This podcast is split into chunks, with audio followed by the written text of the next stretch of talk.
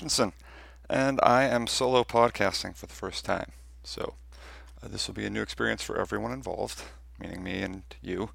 And so, hopefully, this goes well. I've done some preparation today for today's subject, which is uh, astronomy. I guess we could call it. I'm, uh, got a whole basics of uh, science series. So, this one's, I guess, basics of astronomy. We've done um, a kind of astronomy based podcast in the past with 10 interesting things about space if you want to go back and listen to that. That was that's more um, let's call it eclectic. This one's more just the uh, some of the basics a few of the uh, interesting facts about um, our galaxy and uh, some of the things you might learn in a beginning astronomy class. So let's uh, let's start with the sun. Um, our sun is about average sized uh, and about middle aged. So nothing particularly extraordinary about our sun, uh, except that it's ours. Uh, it is classified as a yellow dwarf. Uh, it is on the large side of a yellow dwarf star, so like I said, more, more average size than what a dwarf would lead you to believe. Um, but uh, yeah, it's 4.3 billion years old. Uh, as far as suns go, that or stars go, that's about, about middle age. It'll probably last, um, scientists believe, somewhere around another 7 billion years. So we're not uh, in any danger at this moment. Um, at 7 years, uh, billion years old, it'll go, uh, another, after, sorry, after another 7 billion years, it'll go uh, to a red giant, uh, which means it'll expand in size significantly. Uh, and then eventually end up as a white dwarf, which means it'll ex- shrinks substantially and, and kind of burn out slowly over uh, the course of another billion, uh, multiple billions of years. Um, yeah, so if you're familiar with stars and how stars usually die, uh, some large stars die as a supernova. Our sun will not go that route. It's not big enough. You have to be a very large star to uh, to go supernova. Uh, but in case you were confused about sizes of stars and uncertain about uh, how big the the sun actually is. Let's put it into perspective. Um, the radius of the sun, and so if they're familiar with the radius, that's from the center to, to the outside of the star, um, is 864,938 miles, give or take. Um, so that, and, and for those outside the United States, convert that to kilometers, I get that that's a better measurement. But uh, look, I'm I'm American. I have to deal with what I've got to deal with. So, uh, a perspective for the for that large number, which is kind of hard to conceptualize. Essentially, the, the diameter of the sun is 109 Earths. So you could uh, stack 109 Earths next to each other across the, the diameter of the sun. So it's incredibly large uh, from the perspective of what uh, of what we're used to. Like I said, not not big in stellar perspective, of, but as far as what we're we deal with on a day to day. It's incredibly large. Uh, there are uh, one of the large stars that uh, you may have heard of before, Betelgeuse, is 700 times bigger than the Sun. So that's obviously super massive. Uh, and that one, Betelgeuse, which uh, you can see in the night sky, uh, will probably go supernova soonish. Uh, and once again, um, soonish in the uh, galactic perspective, and the uh, you know probably sometime the next couple hundred thousand years. astronomers have started seeing some dimming in that star. They're not sure when exactly that's going to go supernova, but you know, sometime. Probably not in your lifetime or mine. Um, all right, so that's a little bit about our sun. Um, let's talk a little bit about the Earth now. So we are, as uh, we know colloquially, the third rock from the sun. I mean, there are two other planets uh, closer to the sun, and uh, those are Mercury and Venus. We are the only planet uh, with that we know of, and certainly the only planet in the uh, uh, in our solar system with liquid water uh, which is pretty important, you know, for life. So, uh, pretty uh, astounding planet we have that we live on. So let's be grateful for that. Uh, there are eight planets in our solar system. As I said, I already mentioned Mercury and Venus. Uh, those are, are, rocky planets just like ours. Mars, also a, a rock planet.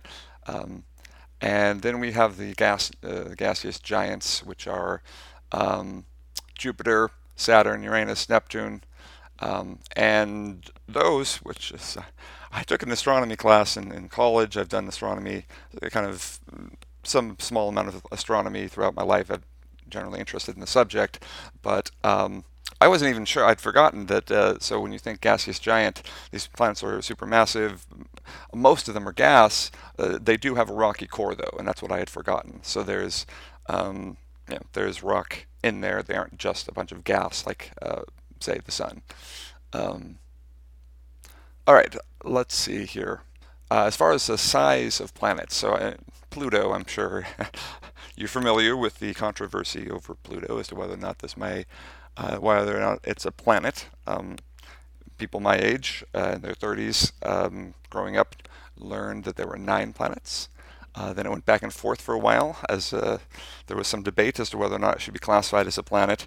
Uh, in case it's unclear, currently not classified as a planet. I don't think they're going to go back at this point. Uh, it is classified as a dwarf uh, planet. Um, and the, the matter of fact is that it's just, it's small. It's about 19% of the size of Earth. Um, it's really distant, obviously, we, we already knew that, but th- there are at least two other objects, dwarf planets that have been discovered that are of similar size to Pluto. So unless you want to say that there are probably 11 planets, then there's probably not nine, there's just eight. Um, and uh, besides that, there are a couple moons that are bigger than Pluto is. So, uh, you know, Pluto doesn't rank particularly high on the uh, importance scale in our uh, solar system. Maybe in your childhood, you know, Pluto was, you had a soft spot for Pluto, but um, sorry, um, yeah, so two other and two other moons that are bigger than Pluto. In case you, oh, sorry, two other moons that are even bigger than Mercury. There, there are actually even more moons that are bigger than um, Pluto. But two, there are two moons that are bigger than Mercury. Um, there's Ganymede, which is a Jupiter moon, and Titan, which is a moon of Saturn. Those are both both even bigger than Mercury. Mercury obviously gets the planet status because it's a uh, closer to the sun, uh, and it's it's a higher, bigger percentage of the Earth's size as well. Um, largest planet is Jupiter. Um, every planet except uh, uh, Mercury and Venus have at least one moon, um, and obviously in the case of Jupiter, Saturn, uh, multiple moons, and uh, actually a lot, a lot of the, gas giants have big uh, have multiple multiple moons. Um, let's see. All right, let's talk a little bit about speed. Um, so the Earth, uh, lots of movement going on. We don't obviously feel it. Uh, effects of gravity and atmosphere protect us from all that kind of stuff. But there are spins on its axis at about a thousand miles an hour. So that's uh, we're spinning like a top, as we obviously see the effects of every day. um, but it's also traveling around the sun, which once again we know as we change seasons, uh, at around 67 thousand miles per, uh, per hour or 30 kilometers per second. So once again, pretty good clip here. We're, we're um, as you imagine the size of the sun, which we already discussed, um, and then the orbit of Earth around the sun, which is obviously very we're quite a ways away from the sun, otherwise we'd all be dead, or we wouldn't even exist because there would be no uh, atmosphere. Um, so in order to make that trip around the sun in a year, uh, then obviously we, we uh, need to make some pretty good speed. Um, the sun travels through space also, though, and this is something I think I learned in, in my college class for the first time, at least consciously. Maybe I had uh, been told that before, but um, it isn't just us spinning and the, uh, the Earth spinning and, and then also traveling around the sun. Our, gal- uh, our um, solar system is also moving. Um, additionally, our galaxy uh, is moving, but the Earth. So essentially, the, the, they've the scientists have discovered or figured out that the uh, the um, the sun is traveling through space at approximately 448,000 miles per hour, or 200 kilometers per second. So we are really whipping through uh, the vastness of space at quite quite a speed. Um, so yeah, a lot of a lot of movement going on out there. Obviously, not a lot of resistance in space, not a lot of um, so we don't uh, see the effects of that, uh, and space being incredibly vast. Uh, we don't, like I said, we don't see the, those distances um, changing, but um, yeah, the, lots lots of movement going on. Um, as far as the sun goes and our place in the in the galaxy, there are different arms. So we're in the Milky Way galaxy, which I believe most of us knew from uh, grade school. Um, the Milky Way galaxy has multiple, what we call arms, essentially uh, clusters of stars that extend away from the center of, uh, of the galaxy. Uh, and we are in, and they've been named throughout the years, are, we are in the Orion arm. Um, and in the Orion arm, we're about a third of the distance out from the center. So the whole distance of that arm um, measured, you can we're about a third away from the center of the galaxy. Um, so obviously, on the outside of the galaxy, things are even whipping around faster.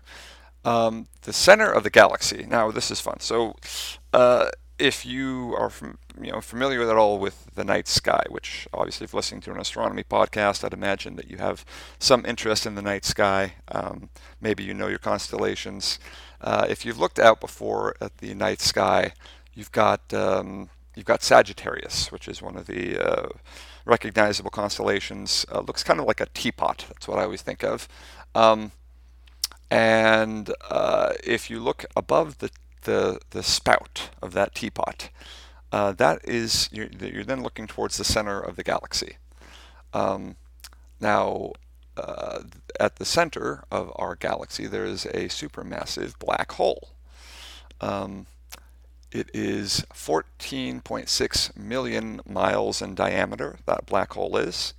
So, uh, once again, that is incredibly large. Once again, to put it into perspective. Our sun, as we already talked about, the radius of our sun is 864,000 miles uh, in ra- uh, radius, so 14.6 million miles in diameter for that black hole. Uh, is that supermassive? Um, but it is let's see, 26,000 light years away from us. So we're not in any imminent danger of, from the supermassive black hole, um, even if it were to eat the universe, which, as I was reading up about, it doesn't, er, not the universe, the, uh, the galaxy, which at this moment doesn't appear to be doing much of that. Um, uh, even then, the distance away from us is, it makes it, it's irrelevant unless you're going to live for trillions of years, which um, not uh, not something we have to worry about. But uh, so that's a little bit about the galaxy. Like I said, we have got um, all, all, the stars in our night sky, all, at least all the ones that deal with um, uh, with constellations, all the bright stars in our night sky. Let's say uh, those are all in our galaxy. You, now there are things not in our galaxy that you can see with your naked eye, some nebula, um, some things outside the, the, galaxy. Obviously, you can also, also visible with either binoculars or, a pretty easy telescope, a pretty simple telescope. Uh, but as far as just looking up in the night sky and, and, spotting constellations, those bright stars are stars that are close to us, obviously, and so those are ones that are inside of our galaxy. Um, now, thinking a little bit about the uh, the vastness of space, and talking a little bit about obviously the speeds that we we travel through space, the size of these uh, these objects in space. Uh, let's uh, let's talk a little bit about um, distances between objects in space. So first, let's talk a little bit about the closest star. Um, this is uh, so there's an Alpha Centauri system that's approximately uh, 4.3 light years away, and that star system has three stars. There's uh, star A and B. So uh, Alpha, Centauri, Alpha Centauri stars A and B, and then Proxima Centauri. Proxima Centauri is a little bit further away, still part of that system, but um, Proxima Centauri, Proxima obviously meaning close. So that's that is the closest star to Earth. I think just under 4 point, around 4.2 light years. Um, uh, 4.2 light years. Now, in previous podcasts, we've talked a little bit about the speed of light uh, light is a constant uh, light and the speed of light in a vacuum is constant right See, um, and it's incredibly fast uh, we're talking 186,282 miles per second, or 299,792 kilometers per second. Once again, that's the speed of light in a vacuum. So, uh, I mean, it is inconceivably fast, right? And so, if you're talking about 4.2 years for light, that that is the speed limit of the universe to travel uh, from our our star to the closest star, um, that's it's mind blowing, right? The, the, distance of us to the closest star is um, well, it's it's uh, more than can really be conceptualized unless you, uh, I guess, deal frequently in, in galactic terms. Um, so uh, let's uh, now that we understand how close the, the closest star is, let's talk about the, the closest planet. So this is something that's been got a lot of press in the last, I don't know, 10, 15 years where we've been able to figure out that there are actually a lot of planets out there, right? Uh, lots and lots of stars have planets that orbit them. Um, and we've been able to find lots of um, planets in what they call they term the habitable zone, right? So that's a zone where they the scientists uh, believe that, that it's not too far away um, or too close to the, the star around, around which that planet orbits, or the Goldilocks zone. Also, so essentially where it's not too hot or too cold, and where they, there could conceivably be um, uh, liquid water and therefore habitable. Um, there are lots of other things to take into consideration besides you know the what the zone that it's in, um, the, the the the state of the the, the star around which they orbit um, matters. The, the well, lots lots of different things. Anyway, but uh, the closest planet to us is actually they've discovered that there are there is at least one, and I don't remember from my reading how many, but there there is a planet that uh, orbits Proxima Centauri, and that one and some degree looks uh, a little bit promising as far as it's it's in the right zone where the, it shouldn't be too hot or too cold. Uh, but there is some belief that it's it's very close to its um, that planet is very close to its star. Proxima Centauri is a pretty small star, um, and so it orbits the star every 11 days. Um, but because of its proximity to the to its um, star, uh, the the orbit, um, uh, the the um, radiation might have pulled any atmosphere off, and so there there might not be any liquid water. They're not able to tell at this point, as far as um, as far as I know, at least. So um, there obviously there's still a lot of interest in, in that planet being only 4.2 light years away, and I say oh, 4.2 light years away with a bit of a chuckle because once again that is significantly further than man has ever traveled.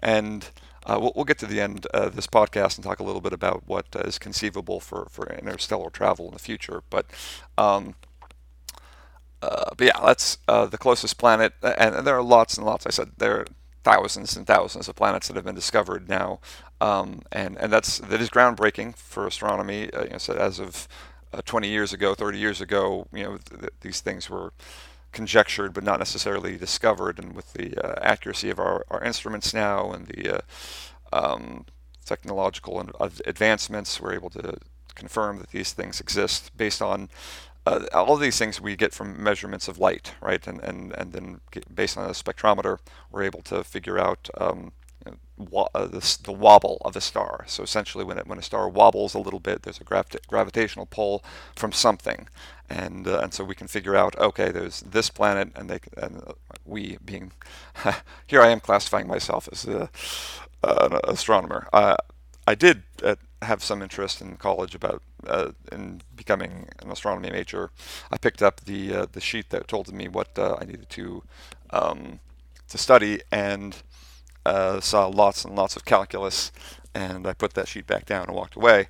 Uh, so I don't think I can classify myself that way. But anyway, the astronomers have been able to figure these things out, and uh, I said it's been it's been great to, to be able to figure out what uh, what is out there. Um, now let's talk a little bit about from we've gone star and, and, planet, closest star and closest planet, the closest galaxy um, to our Milky Way galaxy is the Canis Major dwarf galaxy, so not um, not, not, a large galaxy uh, as, as, far as galaxies go, but um, but that uh, once again, now we're talking intergalactic travel. Um, that uh, galaxy is 25,000 light years away. so, um, and that's the closest galaxy. Um, so once again, the, the vastness of the universe is not to be understated. It's mind-blowing, um, and the distances even around uh, our solar system to the next star, and then from in, uh, stars in the same galaxy, uh, and then from, um, from our galaxy to the next galaxy. I mean, these stars are these distances are are are just crazy. Like I said, and and just so you once again you understand that the size of the the galaxy, the distance across the diameter of the, of the Milky Way galaxy is about a, hundred thousand light years. Like I said, so our galaxy is pretty large, at least it sounds like it. Um, however, the Andromeda galaxy is, is, more than twice our size, so we're 100,000 light years across. There's 220 light years across. Um, and our galaxy has, I got this number, and, and it blows my mind that, that it's the, this divergent, but uh, between 100 and 400 billion stars in our galaxy. You think they'd be able to narrow it down a little bit more than that, but um, anyway, the this, this, once again the sizes here involved are, are crazy. Uh, in the observable universe, the uh, the uh, estimates are about two trillion galaxies. Um, once again, just the vastness of space. So let, us as we're wrapping up this podcast, and yeah, it was going to be a short one, obviously, with just me. You're uh, going to not uh, have to deal with some of the uh, inane comments, but um, the, uh, the, let's talk a little bit about interstellar travel. Um, so, seen lots of movies about it, lots of um, sci-fi, sci-fi uh, out there that talks about um, you know, warp drives and wormholes and things like that. Uh, a lot of news recently about warp drives, as there is now a warp drive that is uh, doable according to the laws of physics, right? Uh, and that is awesome, amazing news. Uh, if you've read any of those articles, besides the headline, you realize that, well, it is now, according to the laws of physics, something that could be achievable. It's not something that is achievable, uh, at least not with the science that we have right now. Essentially, there needs to be either a lot of negative energy, which is something that we can't do, or a, um, a massive amount of gravitational force uh, around a spacecraft, which, once again, we can't do. So, uh, while it is physically possible, meaning uh, doable according to the laws of physics, it is, however, not doable practically in any in any way uh, at this moment, and we have no reason to believe it's going to be doable in, in the near future. Um, but it is a breakthrough, so let's uh, plaudits to those uh, scientists. Um, but once again, warp drive would take us uh, that distance. The other option for interstellar travel, which obviously I'm sure you've seen, besides a warp drive, would be a wormhole uh, wormholes are entirely theoretical at this point. Theoretically possible according to Einsteinian rules of physics. Uh, never observed though. So uh, they could exist out there. There would be connections between black holes, is what I understand. Um, however, once again, never observed, and even if they had been observed uh, it's possible that we could never travel through them or never use them. So, um, I mean, there's discussions of uh, how they would use an extra dimension. To, it's, I said, it's it's beyond the the, the scope of, of uh, basics in astronomy to discuss how wormholes might work, and given that they're theoretical. Um, any of the movies you've seen about them are also entirely ideas that don't have any bad grounding in, in reality. So, um, so then we're left with just traveling as fast as we can, right? Um, uh, and that increases as science advances. Uh, the speed that which we can send ships out and and um, the speed that they can uh, uh reach, um, we're getting better at that. Um, however, we're still dealing with these massive distances. Um, and the the furthest object we've ever sent is just in uh, just outside of the solar system. It's one of those one of the Voyager uh, crafts, which we sent what like 60 years ago now. So, um, and that's just outside of our solar system at this point. Now we can send things faster. Uh, however, once again, the the interstellar travel is is fraught with lots of different uh, variables, lots of different uh, issues, and one of the, the, big ones is that uh, we're talking about travel on a scale that puts um, mortality in, into play, right? That we don't are the lifespan of a human uh, might not be uh, sufficient to actually even get there, uh, even at the speed, the, the, fastest speed we can send um, a, sh- a, a, ship, um, not using a warp drive. Um, it's possible that the uh, you know astronaut would wouldn't make it there alive. Uh, they have to have children on the way, and, and anyway, there's a, lo- a lot of things that would be difficult, um, challenging. Now there's lots of advancements in in, in technology, uh, maybe sort of a light sail um, that's essentially ha- harnessing the speed of light in order to ex- to accelerate a, a, an object in space. Um, once again, these things have uh, grounding in physics. However, not a lot of practical usage usage as of yet. Um, lots of advancements in that way, but um, if we're talking about the reality of interstellar travel, my uh, layman guess here would be that um, we're not going to see true interstellar travel in the next hundred years.